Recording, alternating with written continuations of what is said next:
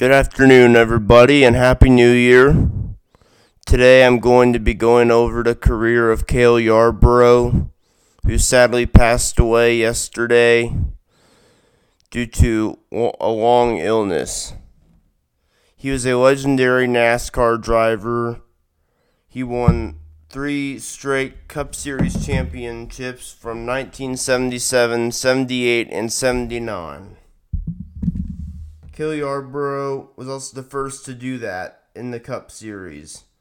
And he was the winner of 83 races over a career that spanned from 1957 to 1988. He sadly passed away, of course, yesterday. He was 84. He was inducted into the NASCAR Hall of Fame in 2012, the third induction class. Yarborough ranks tied for sixth with Jimmie Johnson in career victories and fourth in career points of 69. This article that I'm reading comes from Bob Pockrass of Fox Sports, who I've interviewed on the podcast before. Cale Yarborough is one of the toughest competitors NASCAR has ever seen, NASCAR chairman Jim France said. His combination of talent, grit, and determination separated Cale from his peers, both on the track and in the record book. He was respected and admired by competitors and fans alike and was as comfortable behind the wheel of a tractor as he was behind the wheel of a stock car.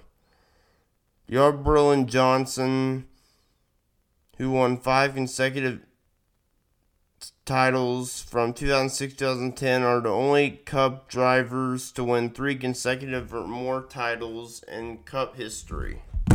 Now I'm going to read some of the things other people had to say. On a tweet from Jimmie Johnson yesterday, he said, Cale Yarborough is my childhood hero. What an honor to be tied with the legend for 83 Cup Series wins. He was the man, and the legacy of Cale Yarborough will forever live on. My deepest condolences to Cale's family. The great Richard Petty said, Richard Petty and the Petty family extend their deepest condolences to the family of Cale Yarborough. His rivalry and competitive spirit with Richard Petty will always be a renowned part of NASCAR history, showcasing their mutual respect and in the intensity of their competition on the track. Our thoughts are with the Yarborough family during this difficult time. Lastly, Dale Jr. Sad news about the passing of Cale today, a legend behind the wheel for sure but he had a personality, grit, and swagger that attracted fans around the world to him and to NASCAR. He truly made the sport far better for being a part of it. My heart goes out to his family. Also, Good Morning Fancast wants to send condolences to the Yarborough family during this difficult time. And also, Cale Yarborough is a part of the 2012 NASCAR Hall of Fame. Now for some other news. In the world of NASCAR, which I'm also going to talk about from this article from NBC that goes over a season review for for Martin Truex Jr.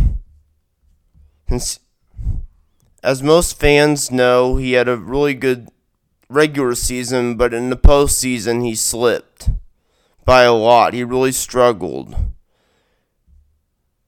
He is 11th in the Cup Series points, even though he led the points in, for most of the season. He drives for Joe Gibbs Racing in the 19 Bass Pro Shops car. His crew chief is James Small. He had three wins this season. Last season, what 899 laps, 9 top 5s, 17 top 10s, and 3 starts from the pole. According to John Newby of NBC Sports, what went right for Truex is Truex went winless in 2022 but kicked off 2023 by winning the Clash exhibition race at the LA Memorial Coliseum. This was an indication that he would be a factor throughout the season. Truex won his first points race of the next gen era on May 1st. He won the rain delayed race at Dover after leading 68 laps. This put him back in the playoffs after he missed out in 2022. Truex's regular season continued with his fourth career win at Sonoma and his first career win at Loudon, otherwise known as New Hampshire Motor Speedway. He went on to win the regular season championship. Last to what went wrong. Truex has entered the playoffs as the regular season champion and the second seed behind William Byron. He failed to reach the championship four after struggling in the first nine races. Truex finished 16th and finished 18th at Darlington after pitting for loose right rear wheel.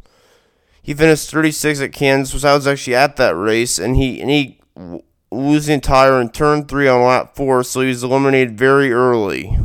He spun for 19th on 300 on lap 362 at Bristol and hit the wall. The issue just continued, and he couldn't rebound from it, which led him to finish 17th for worse in the, in the three races, making it the round of 12. He did advance to the round of eight, though, because the regular season championship. But then he got eliminated after that and couldn't rebound since. Hope he can do uh, much better next year because I really think he's a good driver and I'm glad to see him back with Joe Gibbs Racing. Also, Happy New Year. Have a great day. Stay sporty.